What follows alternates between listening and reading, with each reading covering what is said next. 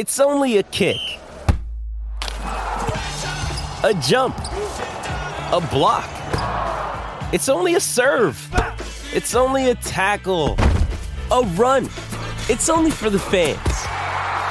After all, it's only pressure. You got this.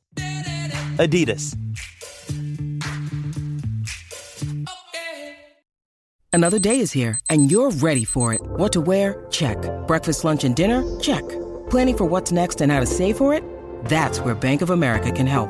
For your financial to-dos, Bank of America has experts ready to help get you closer to your goals. Get started at one of our local financial centers or 24-7 in our mobile banking app. Find a location near you at bankofamerica.com slash talk to us. What would you like the power to do? Mobile banking requires downloading the app and is only available for select devices. Message and data rates may apply. Bank of America and a member FDIC. Why take one vacation with the family when you could take all of them? With Royal Caribbean, you don't just go to the beach. You visit a private island and race down the tallest water slide in North America. You don't just go for a road trip. You ATV and zip line through the jungle. You don't just go somewhere new. You rappel down waterfalls and discover ancient temples. Because this isn't just any vacation. This is all the vacations. Come seek the Royal Caribbean.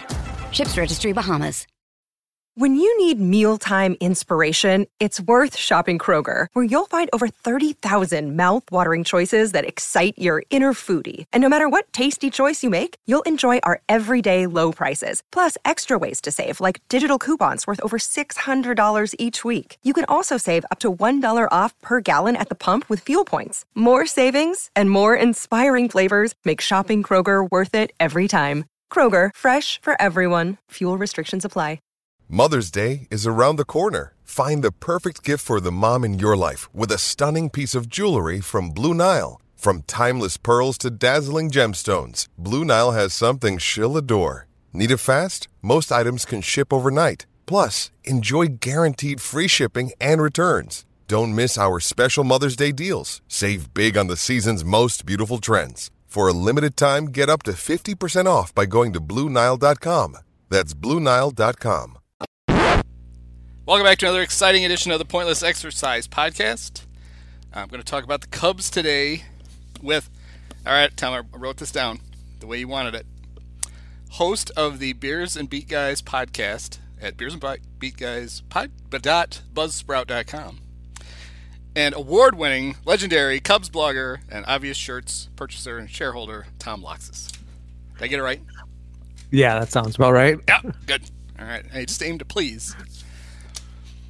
Well, thank you. I uh, I was on your podcast like five weeks ago, and uh, we said we would do a home and home. So this is um, this is the other half of that.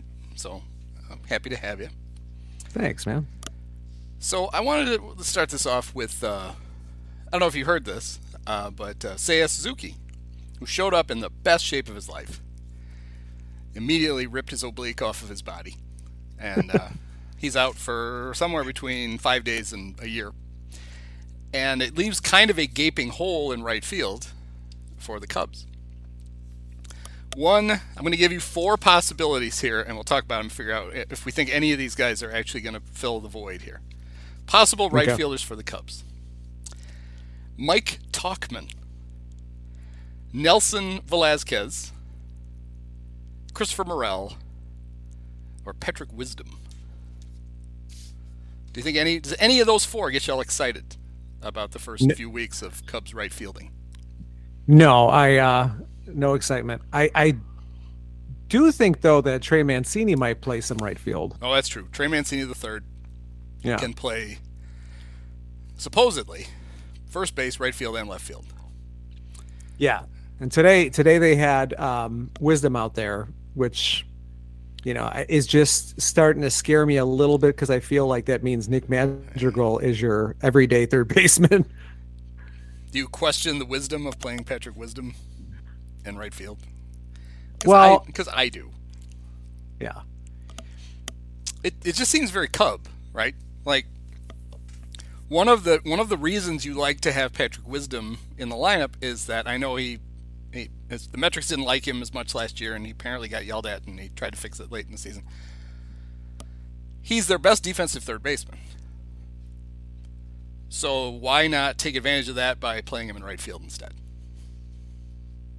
Yeah, and then you got you know the weak throwing Nick Madrigal at third base. I mean, uh, who knows? I don't know if Ross is actually planning on playing him that much at third, or if he's just trying to get him the reps, you know, in spring training, just to get him to the point where they can use him there sparingly. Who knows? But yeah, right now, every time I turn on my TV, Madrigal's at third, and that's that's kind of frightening. So I was I was interested. I went back and looked at the lineups for all the spring training games. Okay. I don't Because I have nothing better to do. Um, I tried to convince myself that Madrigal was taking the starts at third that Wisdom would have gotten had he not uh, strained his groin in the first spring training game. That's true. And I was like, okay, good. That's all they're doing. They're just playing him there because they got to play somebody there. And then Wisdom comes back, and uh, the little guy gets a shot at third base anyway. So it kind of blows that out of the water. Um, to me, the biggest down you know the downside of playing him at third isn't just that you know he's tiny and you know he's not exactly Ron Cey, but um, this is a Cub lineup that is challenged to slug anyway. Can you really afford to have a little slap hitter at third when his replacement at second, Nico, who's a much better player, also doesn't really give you very much pop? It seems like if your whole thing was to make a concerted effort to get some extra base power in the lineup, playing Nick Madrigal out of position is completely the opposite of that.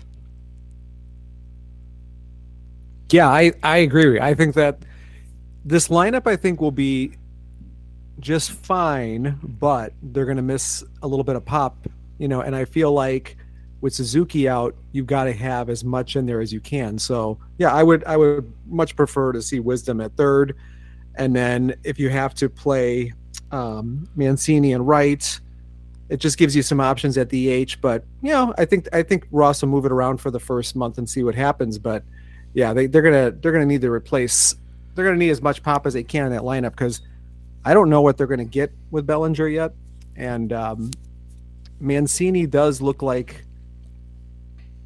Mancini looks pretty good right now, you know. So at least like he looks like he's to be able to hold down one of those power sources. But uh, yeah, we haven't, you know, other than a couple uh, extra base hits from Bellinger, I haven't seen a whole lot of pop from him yet. So we don't know what we're to get. I think that um, I think you need wisdom in there at least, or Rios. You know, you need at least a threat in the lineup. Right. Yeah, Trey Mancini the third is slugging 895 so far in the yeah. spring, which you know that would work. If he'd do that, yeah. I'd sign. I'd sign up for 895. Yeah, he's looked good. I'm actually pretty happy that uh, they have him right now. Um, so if you play him in right field, my problem with that is then who do you DH? And my concern is given uh, David Ross's weird proclivity to uh, DH his backup catcher. Mm. That that's just what we need as a, as a way to get uh, Tucker Barnhart and Yan Gomes into the lineup at the same time because that's really that seems like a brilliant idea. Um, you've already got a relative black hole at first base in Eric Hosmer, who I just I can't imagine they're going to get a whole lot out of him other than um, soft ground balls to second base, which is nice because you know Jason Heyward's not around to supply those, so Eric can pick that slack up. So that's fun. Do you feel like Hosmer might get a little bit of a lift in his average though with uh, the shift going away? I guess maybe, but it's another. He hits you know he hits the ball on the ground so much, yeah, that he's not going to supply any slug either. And you know I'm sure Mash Mervis, you know, will light it up with Team Israel to the point where when he comes back, it's just undeniable you got to play him at first base. But I think we know that's not the plan. Uh, I know when you had uh, Meghan Montemurro mm-hmm. on your podcast, you guys talked about Christopher Morel, and she talked about how I think for, the Cubs ideally would send him to Iowa to start so that he could play all the time. And given his second half numbers, which were not good, um, I could see that. But I think the problem is when you look at the offense, um, you got to keep somebody bad to send him to Iowa. and that yeah. doesn't seem like a good idea. That might be that might be your guy, David Bote. How about how about David Bote in right field? Huh? yeah, I think um, he could do it all. I think if it were me, I would definitely keep Morel, and I think that's. I mean, I thought that when Suzuki first got hurt, and I asked Meghan about that, I said, I thought that might crack the door open just to give either Mervis or Morel a chunk of that playing time, you know. And um, but she wasn't completely convinced. You know, she thinks Morel might be destined for Iowa, but it's not a sure thing. But uh, the fact that he still has some things to work on and is not going to get a lot of playing time, they feel like he should be playing every day. But I don't know. I think if it depends on how long Suzuki's out. If he's only going to be out for a month or so, then I would give one of those kids a shot to try to give him some bats. Um, Tauchman is going to be a guy that I think has a really good chance at making the roster. So I think it's either him or Velazquez. And who knows? Then you might you might see one of those two guys out there a little bit. But um, so, yeah, in a, in a perfect world, I'd love you know Brennen Davis to take that spot, but I don't think he's I don't think he's going to start the year off in Chicago. It's funny. Um, I put zero stock into spring training numbers at all, especially David Bote's because he's history. He's like one of the greatest Cactus League players of all time. Um, except for Brennen Davis. Like the other day when he hit the fly ball to the wall that the guy lost in the sun and it was a double. I was like, ah, he's rounded into shape. it looked like a line drive in the box score. So I'll, I, I, for some reason, I, I throw all that out the window when it comes to Brennen Davis. The, uh, I guess, you know, there are people on the internet who apparently only look at David Bote's stats, especially his spring stats, and immediately are like, see, this guy, now that he's healthy, you know, he's really going to be good. It's like he was healthy most of the last three years. I mean, I know that he did the hilarious trip on the baseball and hurt his shoulder, one of the one of the funniest um, baseball injuries of all time. But he wasn't hurt the whole time. His performance has not been good for a long stretch, so you can pretty much be comfortable that he's bad. He is famously not on the 40 man roster, so it's not only not only does he not have any option. Well, he doesn't need options because he's on. He's basically on the Iowa roster now. You'd have to make an accommodation to get him back, and I just have a hunch that when the the team breaks camp, both now hold your hold your horses here about this collection of talent. That both Zach McKinstry and Miles Mastrobuoni are going to be Cubs. Are you excited about that? You really think so? I do because I think. Well, we'll see what their what Jed's attitude towards roster. Um, what's the word I'm looking for? Um, assemblage. That's not the right word. is because smart teams.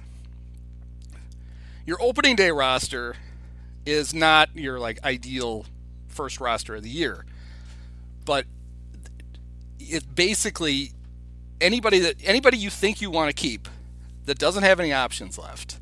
The smart thing to do is to put is to try to cram them all on the 26 man roster to start the season because the time when guys get claimed is that those last few days of spring training. Everybody's rosters are in flux. And I mean the Cubs famously two two of their greatest players of all time were guys that the Blue Jays tried to sneak through waivers at the final days of spring training Reed Johnson and Luis Valbuena both ended up mm-hmm. being Cubs because of that. Um, so I, I, I'm going to try not to get too excited if the final days of spring training, Nick Madrigal gets assigned to Iowa because that seems like the smart thing to do. Even if you've convinced yourself that he can help you, um, anybody who has an option that you can live without for a few days, you send to Iowa let everybody's rosters kind of settle in. Everybody thinks they're happy with them, and then you can try to sneak guys through. If you try to sneak guys through the last few days of spring training, you're going to lose them. Mm-hmm. And on the other hand, the Cubs should be with this roster. They should be also like scanning the waiver wire those last two days and willing to throw dead weight overboard to try to add somebody useful. Um, so that's just my theory: is that we're going to think we've won the war, and it's merely a battle that Nick Madrigal is going to go spend a couple of days working on his defense in Iowa. And then all of a sudden we f- turn on Marquee and he's leading off and playing third base. That's that's my that's my assumption. I feel like he's going to be on the opening day roster and, and, and, and even in the opening day lineup. But um, yeah, I'm kind of surprised. Well, I'd be surprised, let's put it this way, if they kept both of those utility guys. And I do believe that they have some value, but I just couldn't keep both of them. I would have to, um, I'd have to pick one.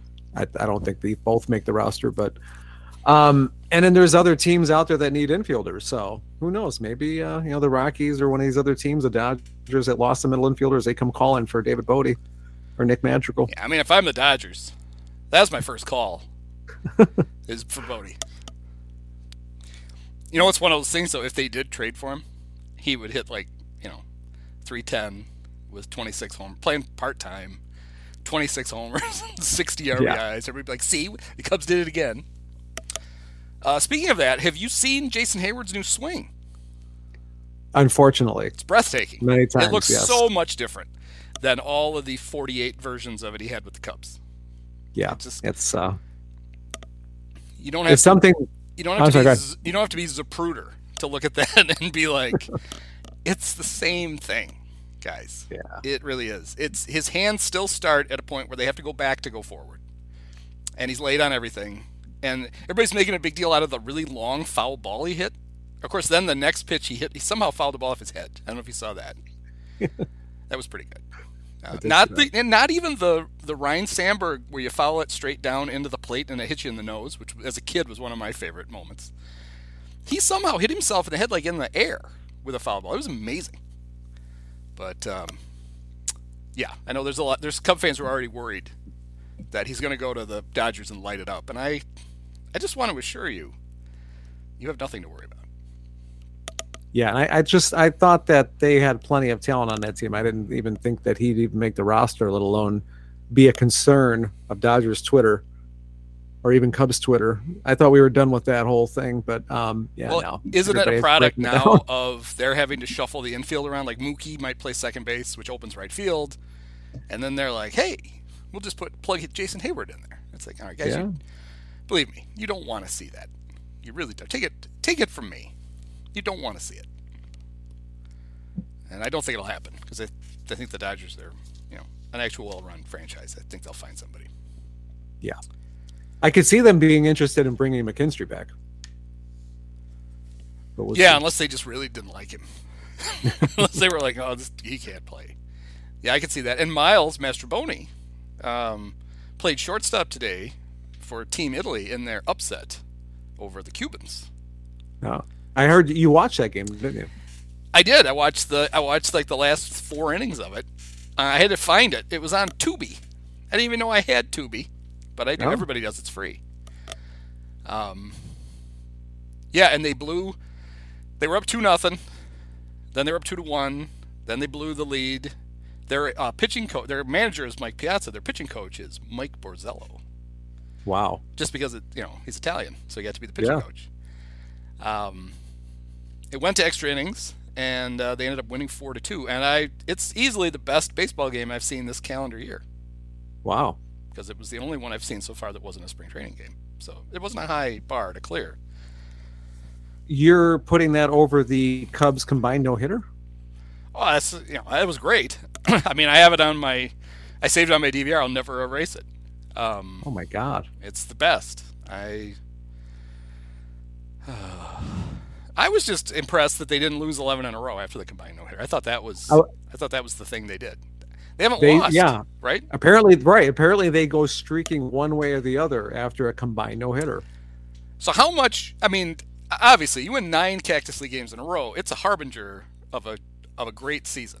I think. Don't you agree? Yeah. I mean, oh, that, that no team has ever had a great spring and not had a great season, um, like the Kansas City Royals, who seem to win the Cactus League every year, including this year. They're still in first place, even with the Cubs super hot. Wait, didn't the Cubs like have the shittiest record in the Cactus League one year, and then they actually had a good team that year? What yeah, year it's like the famous the '84 Cubs could '84, like, yeah, could like they not win, win a game. They were like six and twenty or something awful, and then yeah,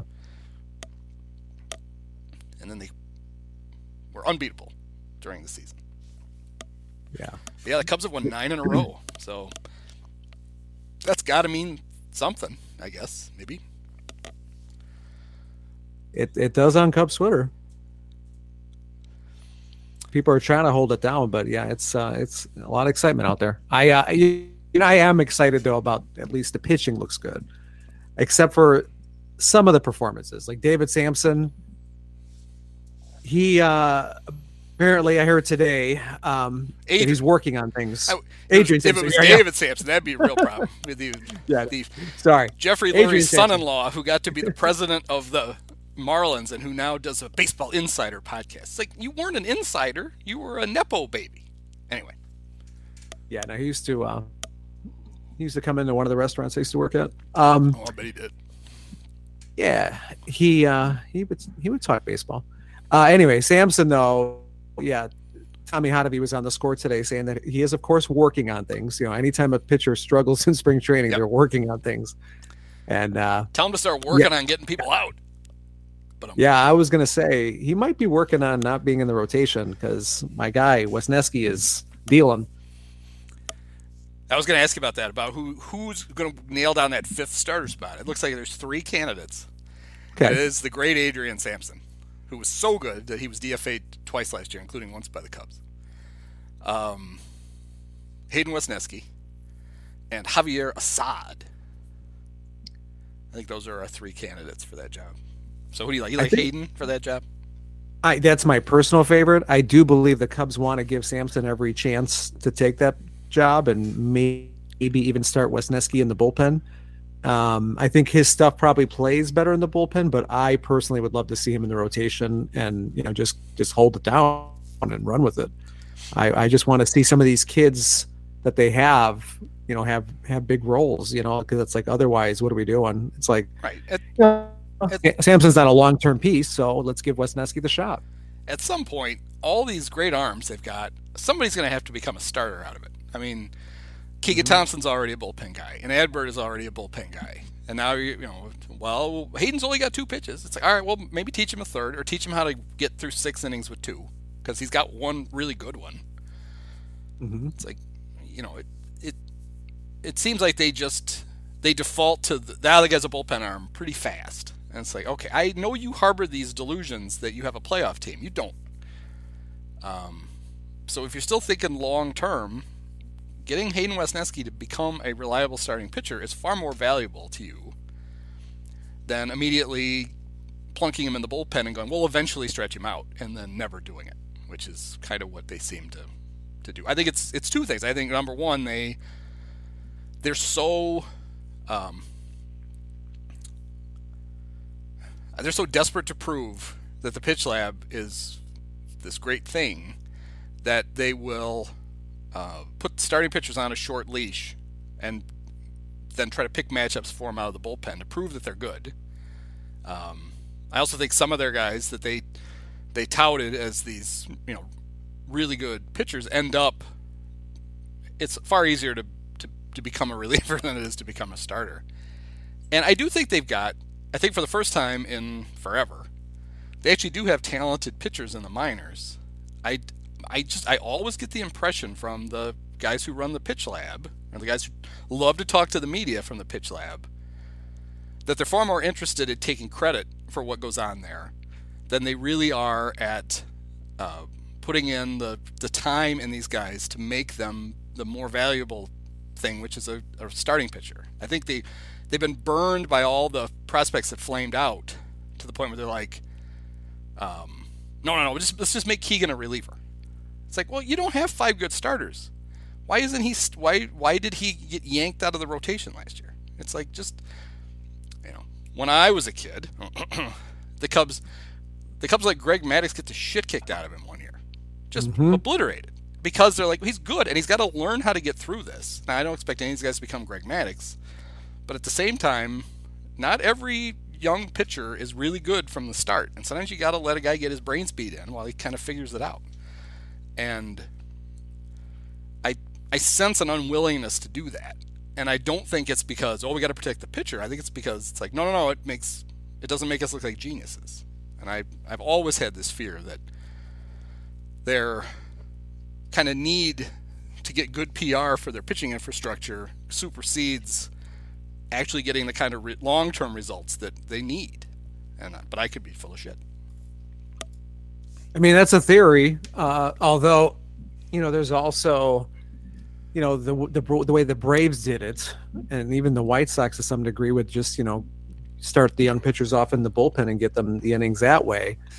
And then, you know, with the way the game has changed now, with starting pitching not being as important as it used to be, so you know, maybe they ease these guys in a little bit. But I don't know. I I still feel like they've got to give one of these kids a shot at that rotation spot. I, would I'd rather see that than you know the reclamation project like Sampson. But you know, I get it. He pitched pretty well last year, and he deserves the you know the equal shot at it. But yeah, I'd rather see Wesneski or Assad myself. And yeah, we've joked about it on Twitter, but you know, I do also like Assad a lot. I think that he's uh, he's got some moxie. He doesn't he doesn't get a you know he he looks like he's got no fear, and I dig that about him. He's he's a battler. Um, but I think Wesneski's got the you know the brighter upside.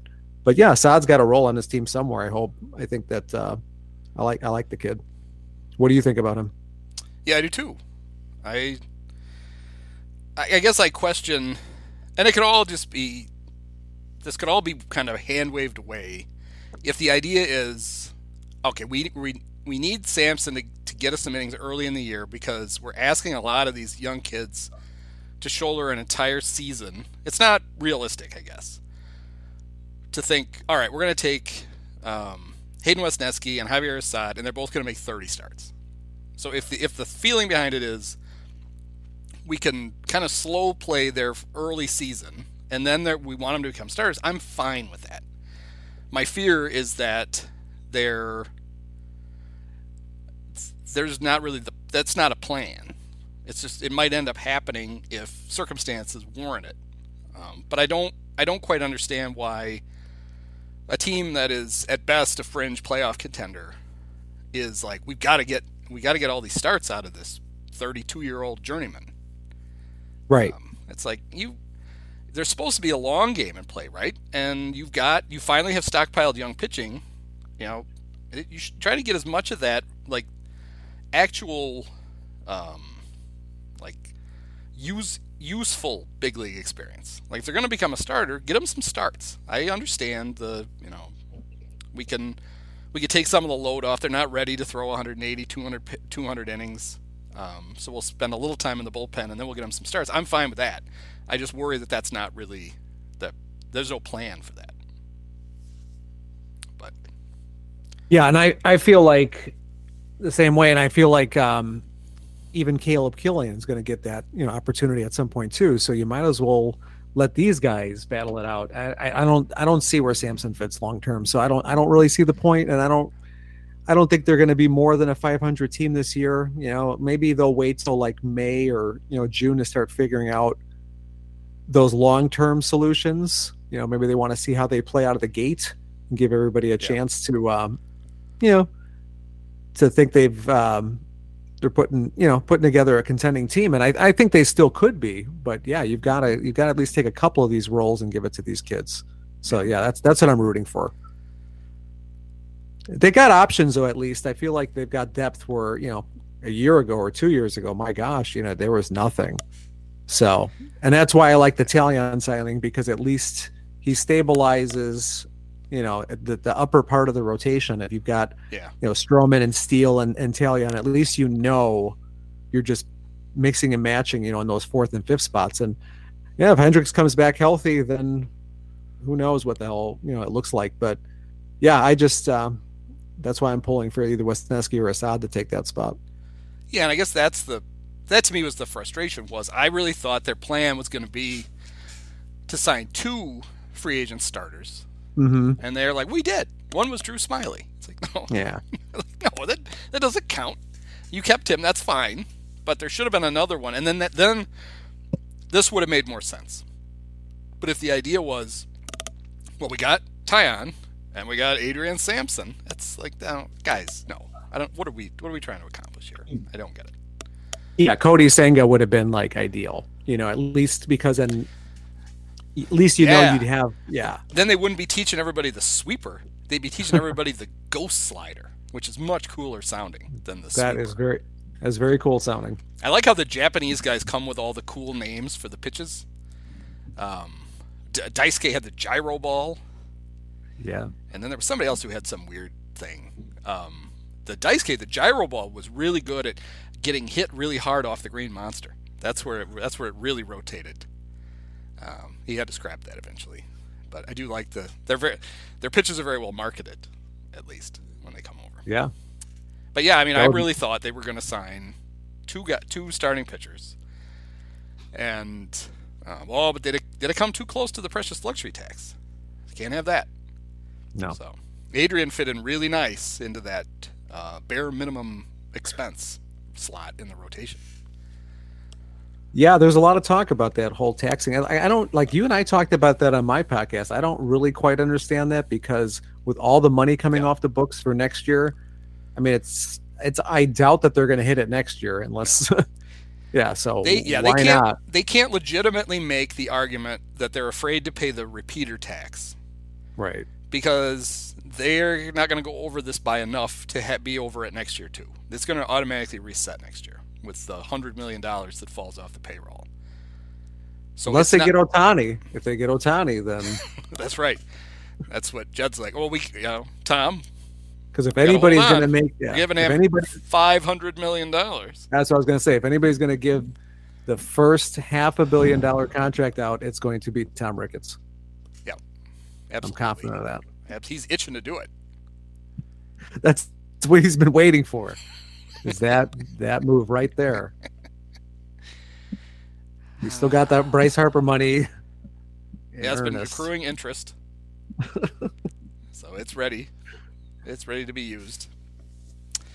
Um, so their bullpen right now only has one lefty in it, Mhm. and uh, the great Brandon Hughes, uh, who's pretty good actually.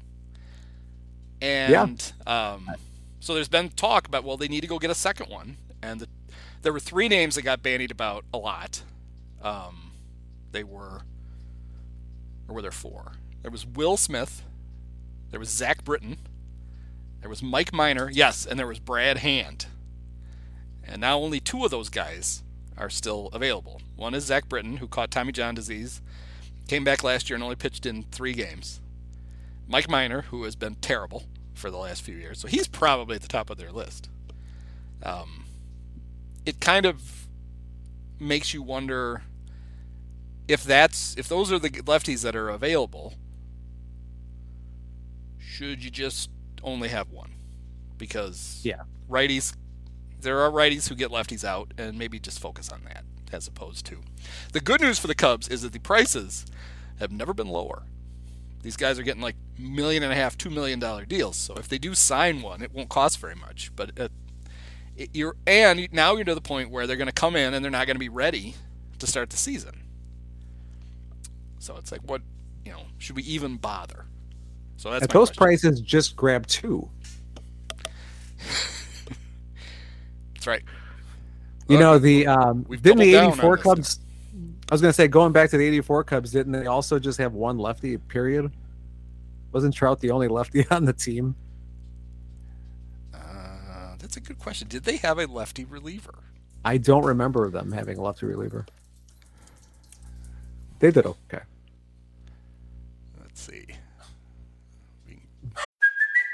It's Kaley Cuoco for Priceline. Ready to go to your happy place for a happy price? Well, why didn't you say so? Just download the Priceline app right now and save up to 60% on hotels. So, whether it's Cousin Kevin's Kazoo concert in Kansas City, go Kevin, or Becky's Bachelorette Bash in Bermuda, you never have to miss a trip ever again. So, download the Priceline app today. Your savings are waiting.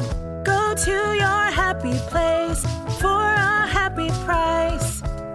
Go to your happy price, Priceline. Why take one vacation with the family when you could take all of them?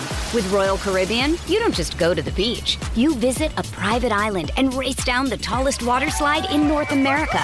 You don't just go for a road trip. You ATV and zip line through the jungle. You don't just go somewhere new. You rappel down waterfalls and discover ancient temples. Because this isn't just any vacation. This is all the vacations. Come seek the Royal Caribbean. Ships Registry Bahamas. With threats to our nation waiting around every corner, adaptability is more important than ever. When conditions change without notice, quick strategic thinking is crucial. And with obstacles consistently impending, determination is essential in overcoming them. It's this willingness, decisiveness, and resilience that sets Marines apart. With our fighting spirit, we don't just fight battles, we win them. Marines are the constant our nation counts on to fight the unknown. And through adaptable problem solving, we do just that. Learn more at marines.com.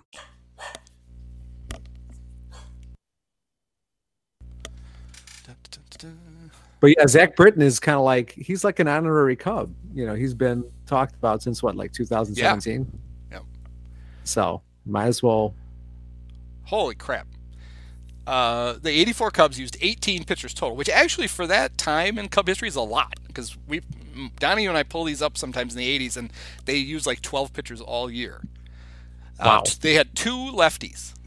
You, Okay. Steve Trout, who made 30, 31 starts and one relief appearance, and the great Ron Meredith, who Oh, appeared Ron in Meredith. three games.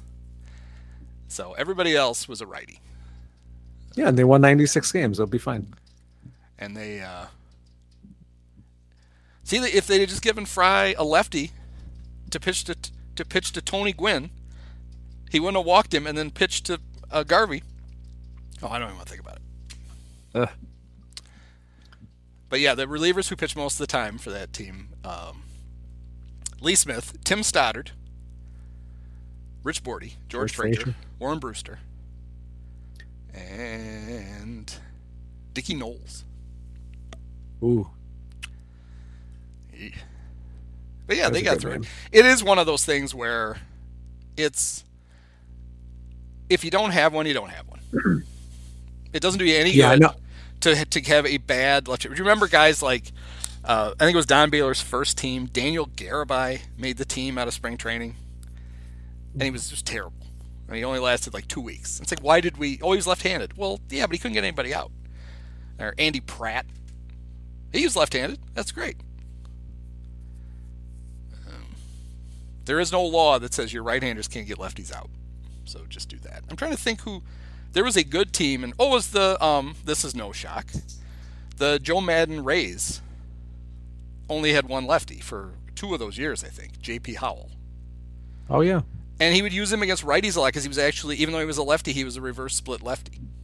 Mm-hmm. And he had reverse split righties that he used as his lefty relievers. So they can they can just do that. That the pitch lab should tell him that. They got got to have some printout somewhere that has that on it. Mike Mike Remlinger was also a Oh, reverse God. lefty, wasn't he? Yes, and Dusty could never, no matter how many times people tried to explain it to him, he could not figure it out. No. His best pitch was a changeup, and he wouldn't throw it to a lefty because it tailed back over the plate, and he did, thought it was going to get hit 800 feet. It's like, all right, well then, you should not be the guy we bring in to get a tough lefty out if you won't throw your best pitch to that lefty. But Bobby Cox had it figured out. Shot surprise. Uh, Dusty did. Well, I think I it's kind of funny though that Jed kind of foreshadowed that they'd be bringing somebody in and then nothing happened. Yeah. So I don't know. Could be just like how they talk about extensions, you know. They're working on them. Oh, I can tell you, I have not been disappointed so far that we have made it through spring training. Knock on wood. Without the Ian Happ extension, um, I don't see any need for that ever. Well, he it's funny because he kind of like put himself out there the other day that he wanted to stay a Cub, but you would think he'd want to hit free agency, being that he's going to be like the third best player at the at worst on the market. That the that market does not look very good for um for the Cubs. So, yeah, My fear is that I think Ian is a smart guy, and I think he's like, I probably should sign a long-term contract off of last year. I probably shouldn't push my luck. he's going to do the two years ago at the trade deadline, I was the worst player in the National League. And now the Cubs are at least considering giving me like a five-year contract. I think I should probably take it. You wouldn't you wouldn't even sign him at like um No, I don't want him. I'm already tired. I'm already tired of him. I'm tired of looking at him. I'm tired of him being in the lineup. I don't want him. To me, he's a he's a nice player who doesn't do anything well. He doesn't do he does a lot of things pretty good. He doesn't do anything really well. And I look at if he was it's the age old Cub thing, right? Like if he really could have ever handled center field, I'd be perfectly comfortable with him. But you put him in left, and it's like we need more out of left field than that. We just do. Now maybe now that you've got a DH, you have an extra spot for a bat, you can live with it a little more. But on the other hand, they've got supposedly all these great prospects coming up. You know, you got Brennan Davis, and you've got um, Kevin. Is it? We need a ruling. Is it? Is it Alcantara? Alcantara? The whole uh, Arismendi Alcantara thing has me thrown off forever. As to, I always thought Yeah. I knew how to say that name. How does Pat Hughes pronounce it? Contreras. he misses Wilson Al so Contrera. much. He, j- he just calls him. He just calls him Kevin Contreras. Like, no, that's not his name, Pat. Ah, damn it. Um, I love that uh, Len Kasper got a bunch of shit when he started pronouncing Arismendi Alcantara. Fans were like Oh, going all that. over him on Twitter and like, that's not how you say his name, whatever. And Len is like, you know who I asked? I asked him. That's how he said his name is pronounced. I think he's the one who gets to pick how his name is pronounced. Uh, but Cub fans still I weren't know.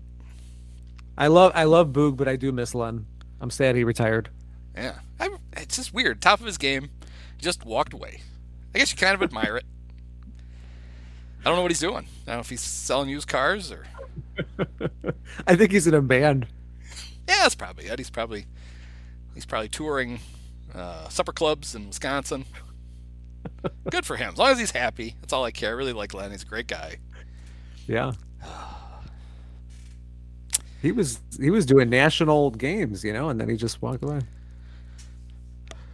Yeah, well, the, yeah, the pandemic season really screwed it up because Fox, Fox had like big plans for him. Uh, Yeah. they, they were going to put him on the like the regional game of the week, and I was probably he might have been in line to get a playoff series, and then all of a sudden COVID happened, and they cut everything way back, and it just didn't happen. And then he couldn't wait to get away from Marquee fast enough, and he did. So, but yeah, I- Yeah, I'm pretty I'm pretty happy with Boog. Although um yeah, Joe uh what, you- what was he gonna say? Joe Davis, uh he kinda took the Len's spot at Fox. He's he's like the new the new guy, the new Joe Buck. Here's a prediction for you. If Yeah. I'm Joe Davis, I'm already looking over my shoulder. Because I think within, I'm making a prediction. Within three years, the number one play by play man at Fox is Jason Benetti. Oh, he's great. I think if Benetti had been there when um, when Joe when when Buck left, he would have gotten the job. He wasn't there yet. He was still at ESPN. He was working on his uh, transition to well, actually, he wasn't even working on that yet because um, he was still he had just signed to do the Peacock those those early morning brunch games, um, and then sometime late in the season he signed a new deal with Fox. I just have a hunch that uh, the very excitable Joe Davis is not long for that spot. Not because he's not good, because he is pretty good. I just think Benetti is better. Yeah, it's hard to argue that Benetti is not one of the premier announcers in all of sports. I mean, shit, he does every sport well, but yeah, baseball's his his best. So I can see that happening. It's funny. I don't know how Peacock is still going to do the morning games, um, and I don't know how they're going to do them. I don't know if they're going because they had kind of a weird. So Benetti was the play-by-play guy for every game, and then he would do it with a color announcer from both teams. Hmm. And I don't know if what they're going to do because it doesn't sound like they they picked anybody to replace him. I almost wonder if they're just going to have one of the play-by-play guys from the two teams do the game with a color analyst from both teams, and the booth will be different every time. Wow. That's kind of That's my a- guess as to how they're going to do it. Kind of the old, um, remember the Baseball Network Yeah. when CBS couldn't get out of the baseball business fast enough, Yeah. Wow. and then Major League Baseball is like, oh shit, now we don't have it, so they cobbled it together between NBC and who was the Baseball Network? NBC and ABC maybe. Yeah, I think it, it's been a minute on that, but yeah, I'd have to look that up. and it's kind of ironic that they're they're kind of back in that business again now as of uh, next Wednesday, when all of a sudden 14 of the RSNs have nowhere to go because Sinclair or, is going to declare bankruptcy for its Diamond Baseball Group or whatever it's called. And then um, MLB is going to literally take over the broadcast for a bunch of those teams. Um, they've already hired, like, they're ready for it. They've hired producers. Um, so, like, the announcers won't change. Although, maybe in St. Louis, maybe they wish they would. Um, so, like, Chip will still be the play by play guy for the Cardinals, but it won't be Bally Sports Midwest anymore. It's going to be MLB something something. And they're going to have to find a local carrier for those games, and then they're going to stream them. And the thing that is most attractive to regular baseball fans is they're very likely going to stream them without blackouts. That's cool. And that's the kind of the beginning of the end of the regional blackout. Because I didn't realize this at first. I did a little research. Um, you've, I'm sure you've seen that ridiculous blackout map the Major League Baseball has. Yeah. And like Iowa has like this very like psychedelic look to it because they there's a different color line for every team and Iowa has like um, they're supposedly the home state of the Cubs and the White Sox and the Cardinals and the Twins and the Brewers. And the effect of that is you're effectively blacked out of all of those games on any other way to get them other than through your cable provider. And if your cable provider decides, I'm not carrying all these, you literally can't watch. You buy MLB.TV and you, like, say your cable provider doesn't get marquee and you buy MLB.TV and you're like, well, that's okay. I'll just watch the Cubs on MLB TV. You can't. They're blacked out. Um, but so what I learned was the it's not like there's this map that is enforced Right now, it's enforced by everyone recognizes everybody's blackout, but apparently they don't have to. So with the Bally Sports thing goes um, belly up, it'll be up to MLB basically to decide. Okay, do we want to honor the home territory for the Royals? And they're going to be like, well, no, because we're going to have a hard time getting the Royals deployed on cable systems all over this area. So if we simply lift the blackout, people can pay us for our TV package and watch them. And then there are like big teams, big market teams like the Cubs and the Yankees who don't want the blackouts. They want to be able to sell their stuff to anybody. Mm-hmm. And right now, they can cobble together a thing like the Yankees are going to have an over the top thing where if you live outside of their blackout area, you can just get yes and watch the Yankees. They love that, but because the blackouts are still in, were still enforced, they you couldn't buy that if you lived in the Yankee area. You couldn't buy that service. They were literally blacked out in their own backyard because they're like, well, no, you're supposed to get whatever Cablevision is now. This is Charter. You're supposed to get you're supposed to get it and watch it through that. So as these start to crumble, teams like the Cubs and the Yankees, who are more regional or national, they're both national, are getting all excited because they're going to be able to just basically say anybody should be able to watch us. Um, unfortunately for Cub fans who are sitting in a blackout area right now, whose cable thing doesn't cover it, it doesn't look like it's going to affect them this year. You're still going to get blacked out, but it could be as early as next season you never have to worry about that crap again. You don't have to worry about okay, I have I have Hulu and they don't have marquee anymore, so how the hell am I going to get it? It won't matter. You'll just buy MLB.TV and you'll just watch all the Cub games, which will be pretty nice. Well, how does that affect the uh, marquee strategy of doing a standalone thing? Though that would that would be, um, in theory, that would be very good for them because now if you're only interested in the Cubs, you don't have to pay for the whole MLB.TV package. Mm-hmm. You just buy the marquee over the top thing. which baseball it sounds like is going to let teams sell. In fact, some of them already are. I think the Red Sox already are. This is really confusing. To, I should we should do video and I can point to a map. Um, because right now the people who I think most want the over the top thing are the people who live like in Chicago who don't want to have to get um, Xfinity or the ones that actually cover carry marquee. They just want to pay for it and get it. As of right now, they're blacked out. They can't do it. you can't buy it. But if you were a Cub fan who lived in like um, Kenosha, you could. So they're somehow penalizing the team, the fans who live closest to the park. And Yeah.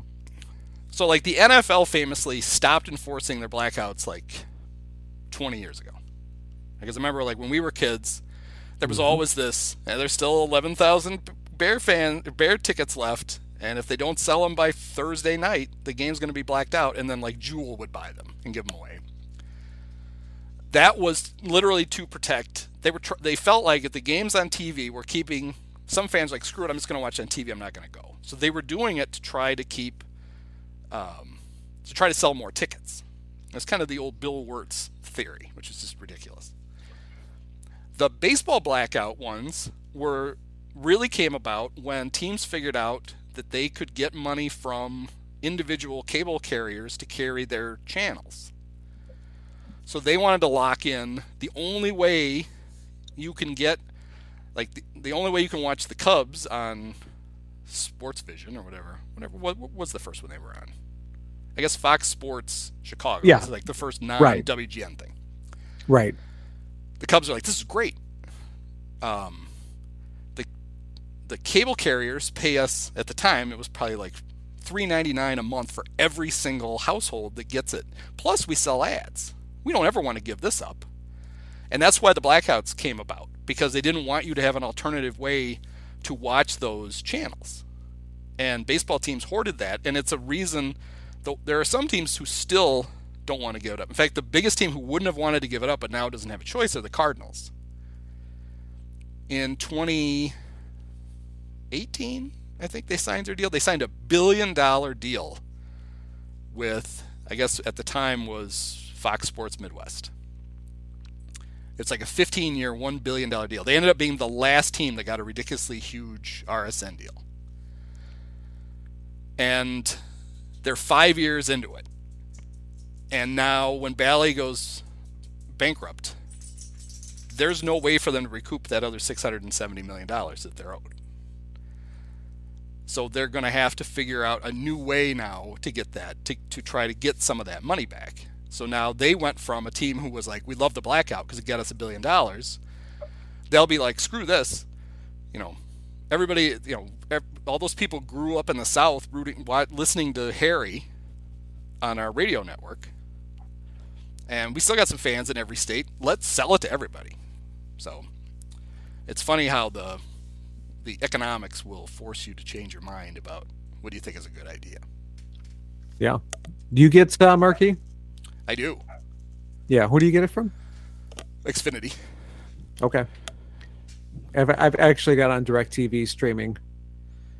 Um, yeah, I had uh, Josh Noel on, you know, the former Tribune writer, the beer guy, um, also a Cubs fan, a couple weeks ago, and he was really pissed off about the whole thing because, yeah, he's not going to break his neck to like switch carriers or streaming services to to get marquee. You know, he feels like it should be on most of the platforms, and yeah, I mean, YouTube. I don't know, they had him and then they dropped it. Um, that's a popular service, so Well, it just it would just make sense because you know he's like my kid's not going to watch Cubs games like I did growing up, and that's that's a lost opportunity. um, Um, no, I was gonna say that, that what baseball is finding. Well, all of the, um, you know, a lot of those RSNs have an NBA team and an NHL team too. mhm. When they first did those deals, every cable company wanted them. It was like an essential part of their programming. They're like, you know, we got sports fans. They're not going to want to buy us unless we have this channel. And over like the last seven or eight years, the attitude towards that has really changed. They're like, this costs a lot of money, and we get a lot of people who complain. Why am I why am I paying like seven dollars a month for this channel that I don't watch? And so when YouTube dropped Marquee, I think a lot of people thought they were simply like, okay, this is a negotiating thing. Before the baseball season comes around, they'll sign another deal. It doesn't sound like YouTube is interested at all in re-upping Yeah. that, and because they're like, it doesn't affect our subscribers. We're not going to lose hardly anybody, so why are we paying for that? And that's why baseball has found themselves in a spot where they have to pivot quickly. To his credit, and one of the few things you can give him credit for, Bud, interim commissioner for life, Bud Selig, wanted to get rid of the blackouts forever. He talked about it all the time, and he couldn't because he had too many of his owners who were like, "Uh-uh, do you know how much money, extra money, we get because of these blackouts?" And now that's completely 180. Now most of the owners are like, "Get us out of this. We need to be able to, you know, we've got lots of fans who can't watch us." I think a great example of that was the Dodgers. They signed that huge deal with I think Time Warner Mm-hmm. And there was like 40% of their viewing area literally could not see their games because some of the other cable systems wouldn't pick it up. And all that money was guaranteed to the Dodgers. So like, well, that's too bad. Sorry you can't see us. Listen to Vin on the radio. And um, they just kept cashing the checks. All right, now pivoting wildly. I told you before we started that you'd be amazed where we would end up. Um, Okay. So everybody's favorite Cub prospect, Pete Crow Armstrong, uh, made a pretty ridiculous catch the other day. Mm-hmm. And Speaking of, speaking of Reed Johnson, yeah, except he didn't. Uh, he was smart enough not to smash his head into the fence and have the bill of his cap stick straight up when he got up. Um, one of the things that is impressive about Pete, and we saw it with his minor league highlights, and we see it in the spring training games, is it's not just that he's fast. He is fast. There are certain guys in certain sports, baseball and football in particular, who can figure out right away the optimal path to take when the ball is in the air to get to that ball. And he certainly looks like a guy who just, you know, I'm sure he's a math whiz. Probably, ge- probably a he got you know all A's in geometry. Um, but he takes incredible angles to get to balls, which is why you add that to the fact that he's super fast, and you've got yourself a really good defensive outfielder. Hopefully, he'll hit. Um, but Yeah. I mean, it's pretty clear right now. After he's only played like 118 minor league games ever, Hmm. that you could put him in center field defensively today, and he'd be, you know, he wouldn't just he wouldn't just hold his own. He'd be one of he might, might be the best defensive center fielder in the National League. So you got to Yeah. bear with me here for a minute. Yeah. So I have, you guys have probably heard two of them have been making noise. I have four dogs. We didn't intend to have four, but we have four. okay. One of them is a rat terrier, and her breed was literally, as the name is, suggests, she's bred to kill small vermin. And when these morons are playing in the backyard, she likes to hunt her brothers and sisters just for sport. And the thing I've noticed about her is like when she is tracking one of the other dogs, she very often will back up. And you're like, what's she doing? Well, she's doing is she's figuring out the right angle when that dog takes off, which angle to take. She's giving herself enough room so she could take the shortest path to catch them. And I Pete Crow Armstrong reminds me of that of my dog, which means I think Pete Crow Armstrong has that dog in him. huh? There's a long way to go for that.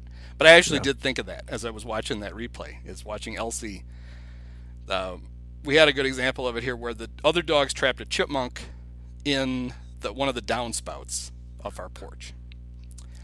And the three, the, the other three dogs are right up as close as they can get to the downspout, and Elsie is slowly backing up. She got about 12 feet back, and when the chipmunk finally made a run for it, it immediately got past the three morons who were right by the opening, and she took a 90 degree angle and immediately snapped up the chipmunk and killed it. So Oh no. that's Pete. That's Pete Crow Armstrong's defense to me. So That yeah. That, that I think there's a T-shirt in there somewhere. yes, Pete's got that dog in him. All right, the last thing I want to talk to you about was, and they could solve this with our first topic, which is they just put Nick Madrigal in the lineup and everything's fixed. Mm-hmm. Judging from the lineups that he's put together, here's what I think uh, David Ross wants to put out as his lineup if everybody's healthy. Uh, and I know he's moved Dansby around a little bit, but I think I know where he wants to put him. So he wants to have Nico lead off, then Dansby, then Hap, then either Bellinger or Seiya. I'm going to say Cody, cleanup. Then Seiya, then Trey Mancini the third. Um, I'm hoping that what he'd really like to have hit seventh is his what should be his third base platoon of Rios and Wisdom. Mm-hmm. Then Eric Hosmer. And then the catcher. So I don't know if you agree with that. That's that's just what I think he would like to put out there. So my question for that well, is, um, well, no, you, yes, you, please give input on what I put together for for David Ross's lineup. We well, we already know Suzuki's out for the year. Well, that's true. So that kind of throw, no, but uh, in all honesty, I think that I'll be surprised. Has, has he been hitting Hosmer that low in the lineup? Probably not, but he certainly should. Actually, he should hit right. tenth. Is where he should. Can you do that? I fear that he's going to be hitting much higher in that uh, lineup. That's man, that's bad. Yeah. Um, but otherwise, yeah, I think your top three is correct. I mean, he might switch them around a little bit, but I definitely think Hoerner is going to be the leadoff guy. You know, from here on out. Um, so I believe Nico is a career 327 on base. Mm. Um, they don't have a leadoff hitter. They just don't, and that's a Cub mm. tradition, unlike any other. Um, so my question for you is, if Nico is is the closest thing you have to a leadoff hitter, and he's not really a leadoff hitter, but he is one of your, you know, he's a fairly productive offensive player. I like Nico. I think Nico's a good player. Yeah. Should you just not lead him off? Just put him in the spot where you would put him if you actually had a leadoff hitter, which I don't know is probably like sixth. And just sacrifice somebody else. be like, okay, Nico, we know you're not a leadoff hitter. You're never going to be a leadoff hitter. Instead of making you lead off and then all of a sudden trying to act like what you think a leadoff hitter is, take pitches that you normally would swing at, because that's always my big concern when the Cubs just throw a guy into leadoff. And then they're like, well, no, no, you have to try to draw some walks. It's like, well, that would be great, but if, if you could draw walks, you would have already drawn them. You obviously don't know how to do that. So let's not put you up there. Um, so how about this?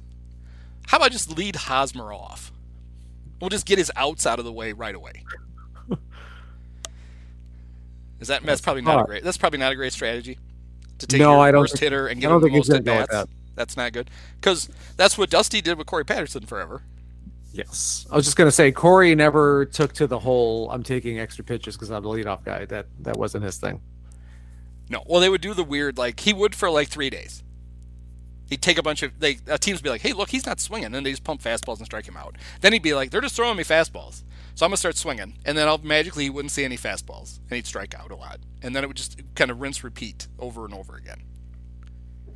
Yeah, I kind of got scared the other day when people were comparing PCA to Corey Patterson on Twitter. Because it's like, yeah, tools wise, I see it, but uh, yeah, I just hope it's not the same result. Because, yeah, I mean, I, I, know you had some thoughts about it, but he did look really good, you know, in 03 before he went down.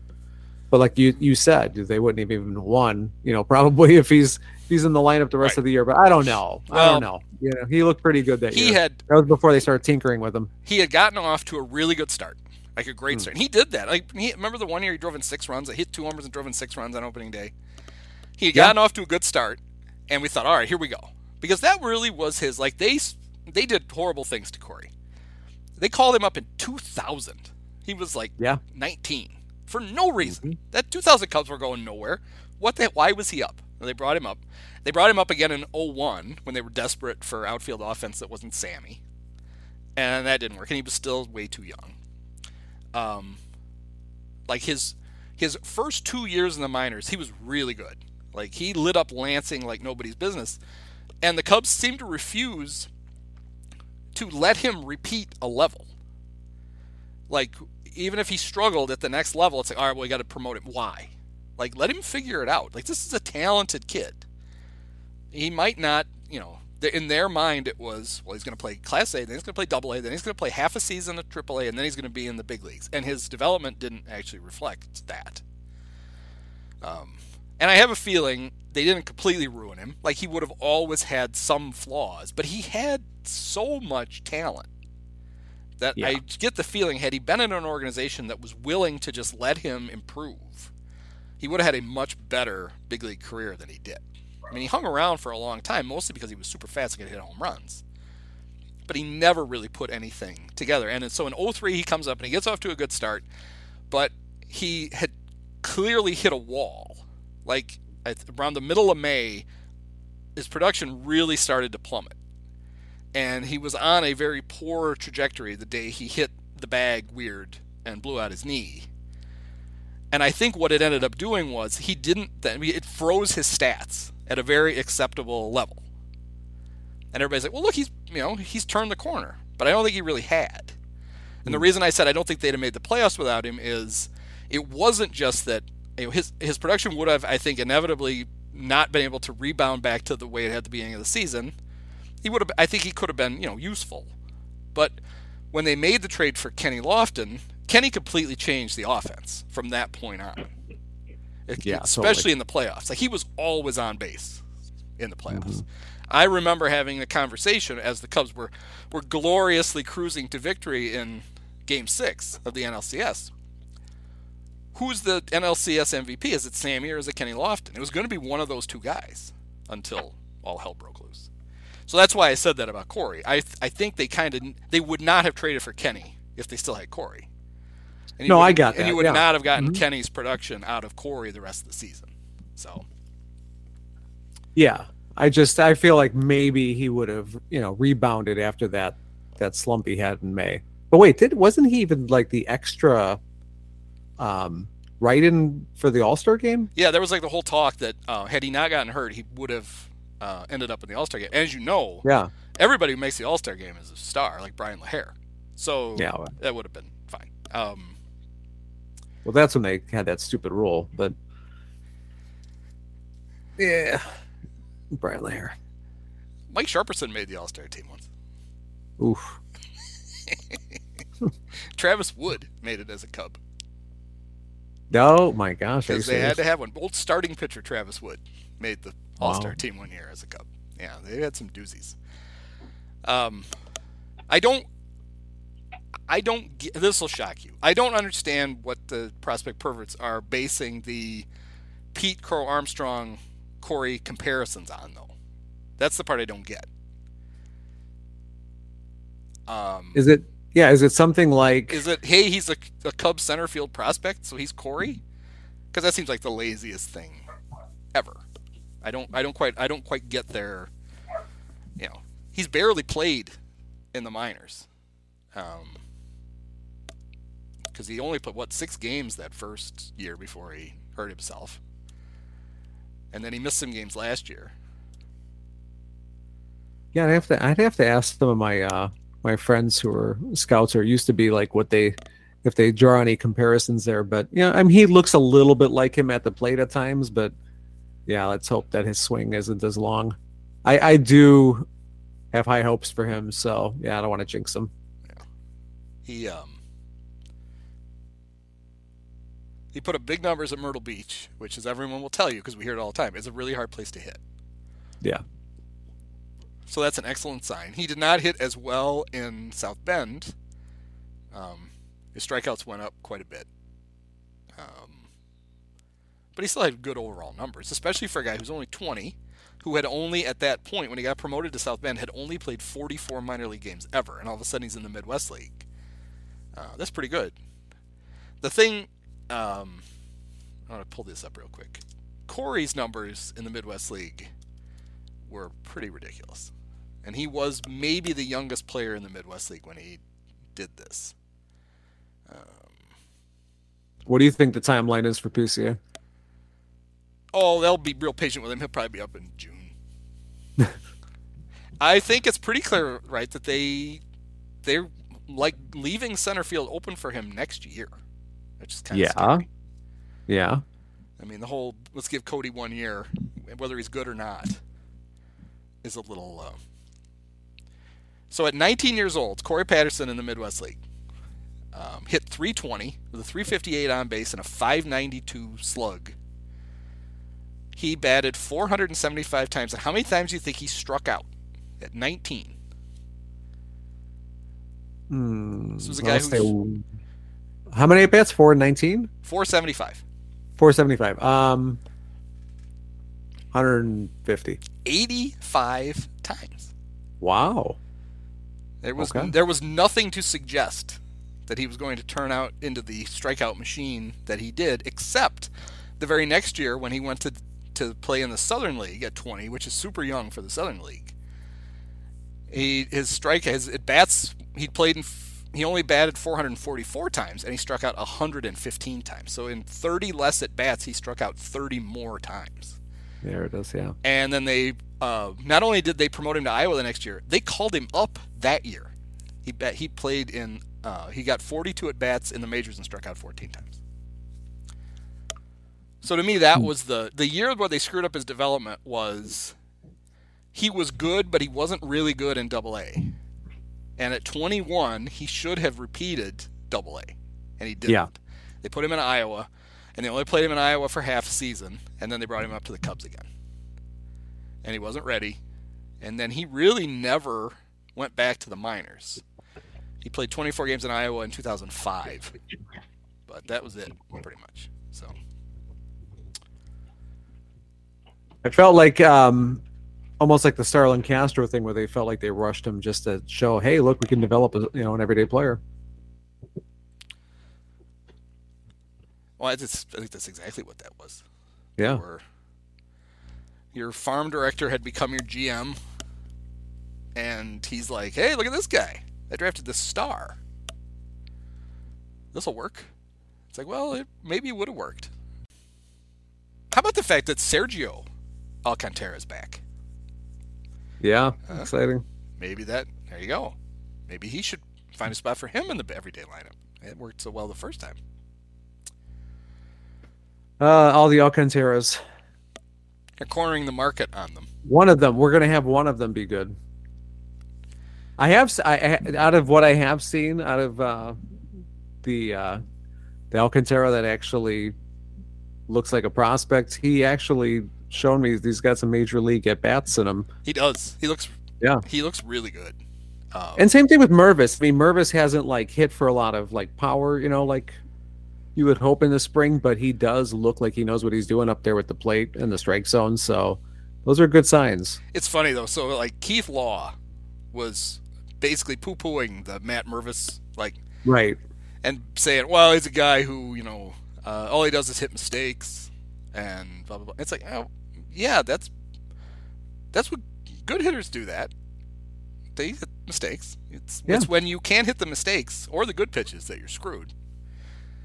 Um, Yeah, I don't I don't think Matt Mervis is going to be like a special hitter, but if he can, you know, if he can provide some pop in the lineup and uh match mistakes, I'm good with that. yeah, I think uh, go ahead, I'm sorry. Well, I was just gonna say this: the, the lineup they have, which is obviously has more power than last year, but it'd be hard to have less. Yeah. It. It's funny. I think they have the plan for Mervis that. I, I, I think the reason they signed Eric Hosmer was so they wouldn't have to start the season with Mervis, so that he could go to Iowa, and he could kind of prove it again, and then get called up. Yeah, exactly. And I That's think what that's too. probably what's going to happen. I think we're going to suffer through. I think it's going to be one of those things where we look back in a couple of years at 2023 and go, "Do you remember that Eric Hosmer was on that team for a while?" Yeah. I mean, that's kind of my thought because they're paying him the league minimum, just like Jake Taylor, and um, so they they really can just cut the cord whenever they want. Yeah, I think if he's if he's not the starting first baseman by you know mid June, then something's wrong with him. Then he's not he's not what they thought he was. Yeah, or at least I don't even know if they think that, but at least what a lot of people might think he is. Right, and the only good way that could not happen would be if Hosmer, for some, like actually starts off well, to where they just Right. don't have to push it yet. But I don't, I don't have any confidence Yeah. that that's going to happen. I, he just looks cooked to me. You know, like Yeah. you know, he was a pretty good player. He was never as good, I think, as everybody thought he was.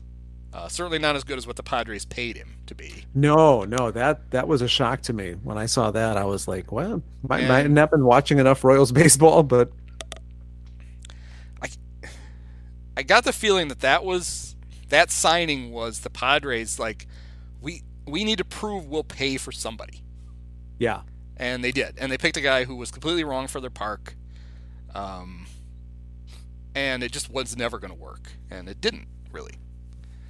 But they ha- clung on to him far longer than they wanted to, and then there was always the rumor last year that the um, the smart move for the Cubs would be to, to trade for him, eat the contract to take a prospect mm-hmm.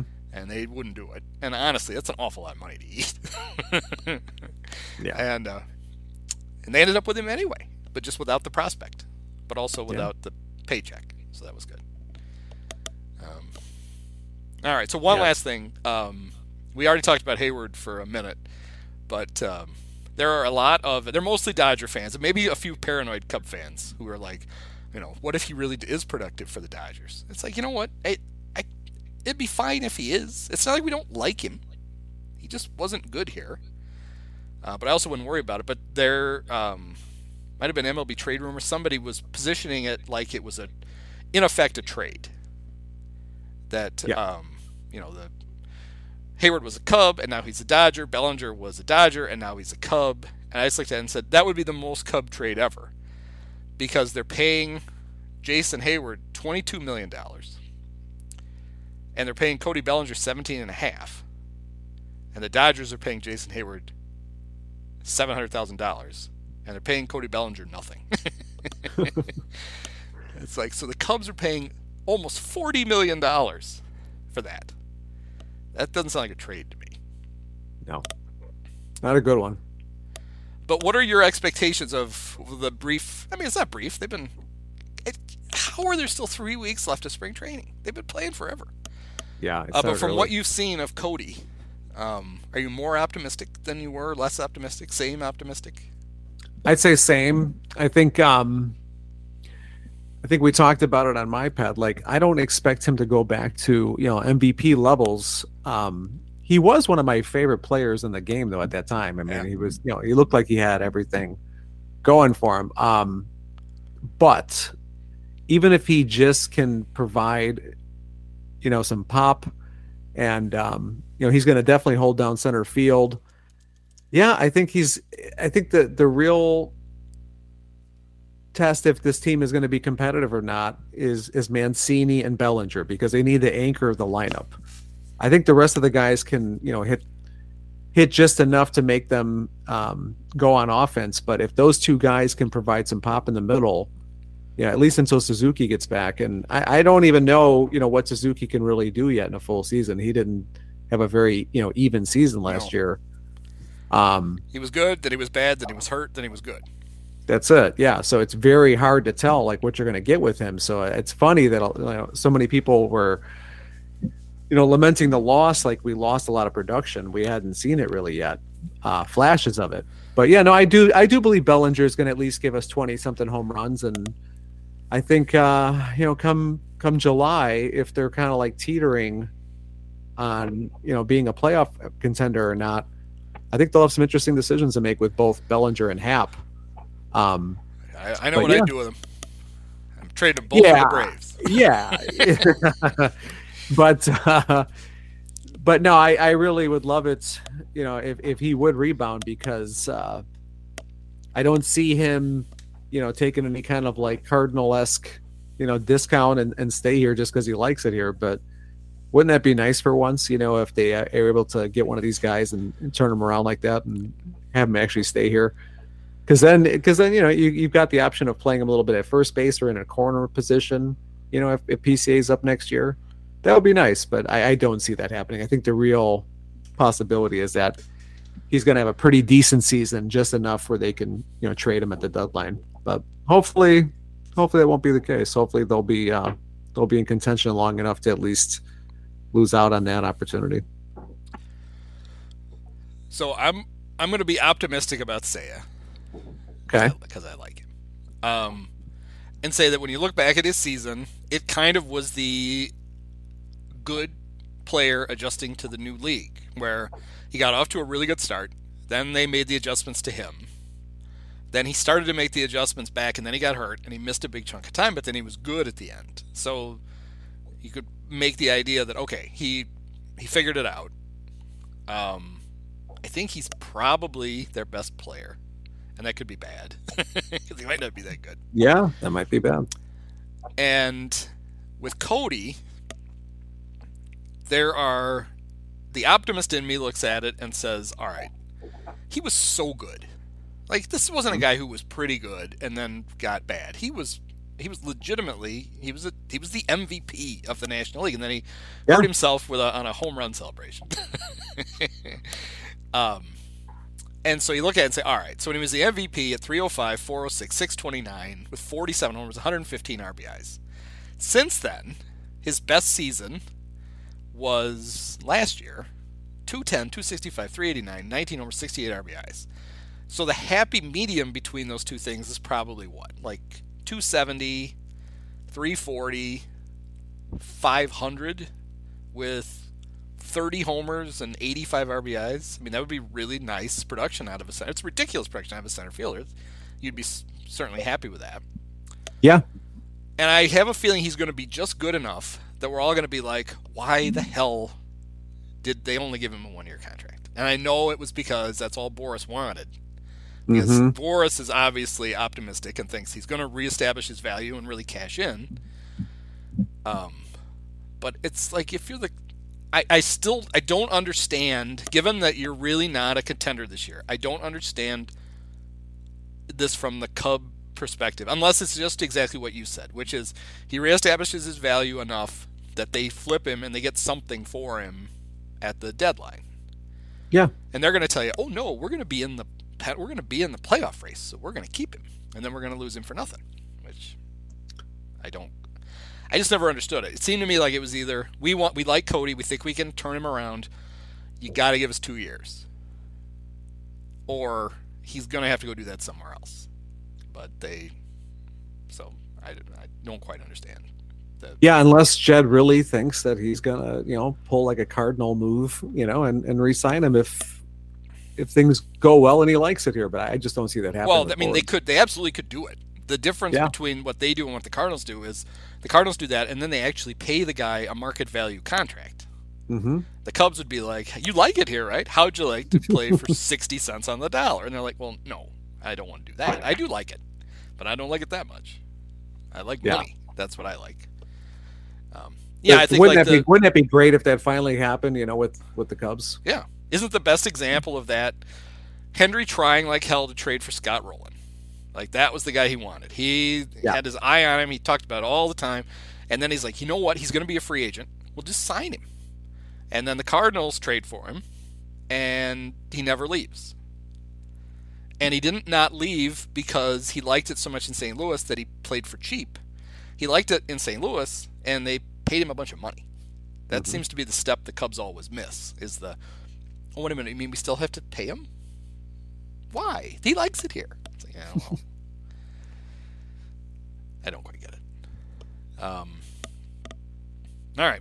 Well, I am uh, now that they're red hot. They've won nine spring games in a row, and that that always means uh, success.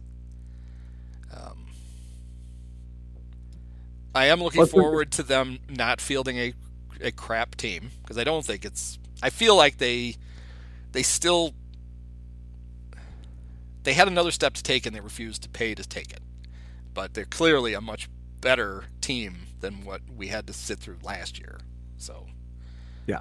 that's good. They're kind of like the Indians without Shane Bieber and um, Ramirez.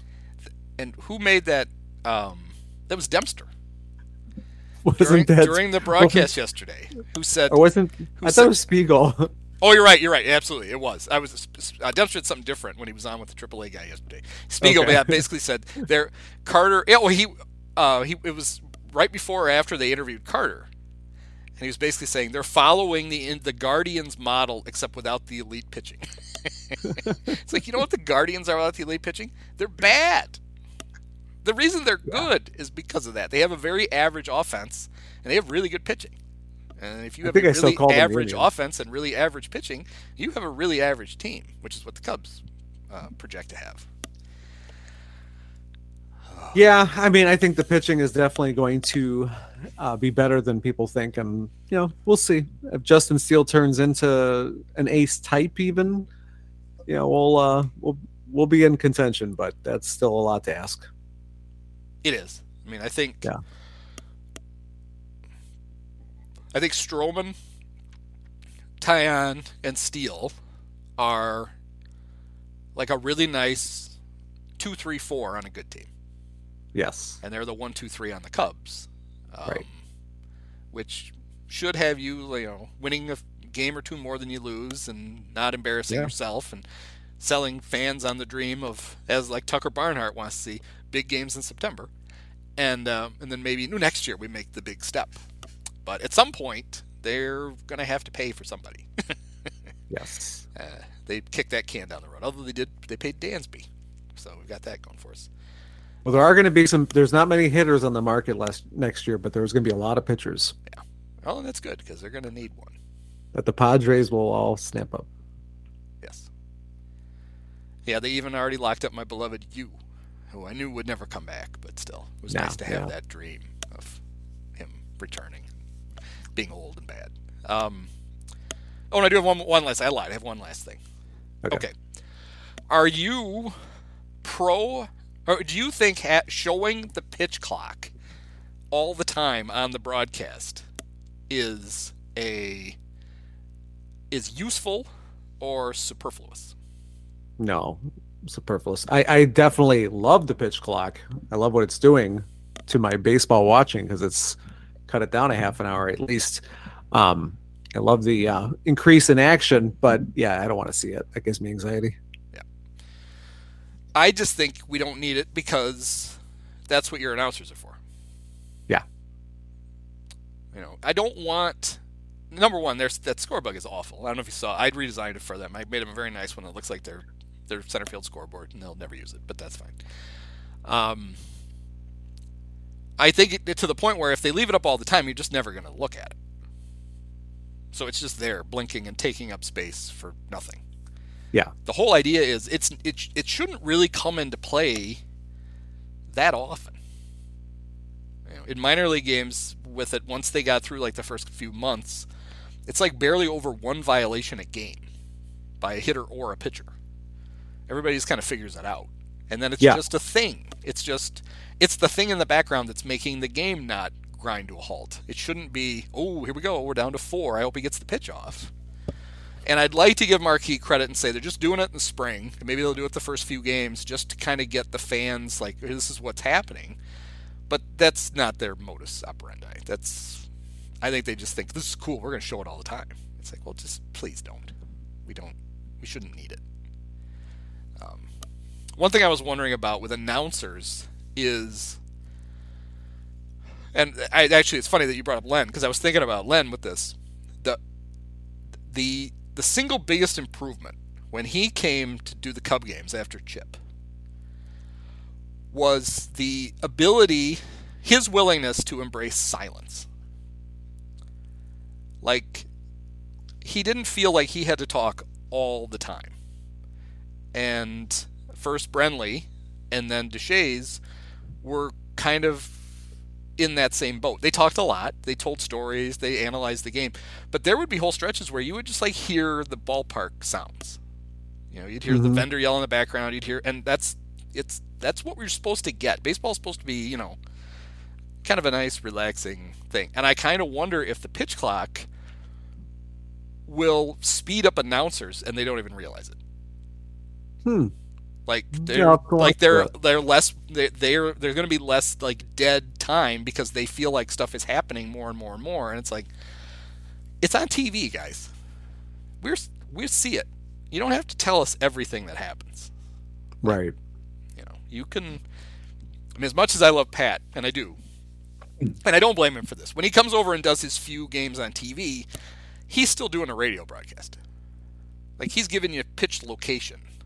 It's like, yeah, Pat, we know, we saw it. um, but at the same time, if he's only going to do ten TV games a year, you know, he should probably just stay in radio mode because that's he's going to do the other 152 games that way. But there Yeah. are some announcers who are doing TV who are just like that all the time. And it's like we don't let the game breathe a little bit. That's one of the nice things about baseball is that sometimes we just sit and watch it. You know, you don't need to tell us everything that's going on. And I, I have nothing to back this up other than just a thought, which is the the pay, the the increase in pace is noticeable and it's nice. Like you feel like stuff's happening, but I kind of wonder if announcers won't get in the you know, oh, there's a pitch every 11 seconds. I got to just keep talking. So I guess we'll find out. Yeah. Where do you think Boog falls into that? I think Boog talks a little too much, and I think part of that is because he does radio too. Mm. Um, but I like Boog. I mean, I think he's Yeah. about as good a guy as they could have possibly gotten to replace Len. I think they did. I think they did well. Yes. Um, Surprisingly well. yeah, and every time, every year we find out he's coming back, I'm kind of surprised. um, because God knows who they'll replace him with. I just, um, I'll tell you of his of the replacement hosts they have, or, or not hosts, the uh, PA, uh, play-by-play guys that they have. The one I like the best is Beth Mowins. Yeah, she's great. Yeah, and she has that kind of. There, she doesn't feel like she has to talk all the time, Yeah. No, I like that. and But wait, who's the uh who's the I forgot who's the AAA guy that just did the game today? oh, that's uh, Alex Cohen, right? Yeah, you didn't like him? No, that's too much uh, light FM DJ voice going. um, yeah, there was just a little too much. It was kind of overwhelming. Okay. I have it on in the background. I'm like, um, take a breath, Alex. Yeah, I haven't heard him enough to really. Uh, well, and he clearly spent Okay. the game searching his name on Twitter after after yesterday's game because he replied to both things that me and Mike Pusateri uh, tweeted about him. oh, did he? Mine was I Okay. called him a wedding DJ, and Oh, Terry made fun of him for um, getting Iowa confused with Idaho and Sergio confused with Kevin Elkin, El Cantera, Alcantara, whatever it was. Oh, okay. And he was right there to, to chat with us. I'm like, you know, if you're going to do this for a living, which I think you do, you might not want to dive headfirst into Twitter after every broadcast. It's just a hunch. Yeah. All right. Well, thank you, Tom. Many of us have herpes.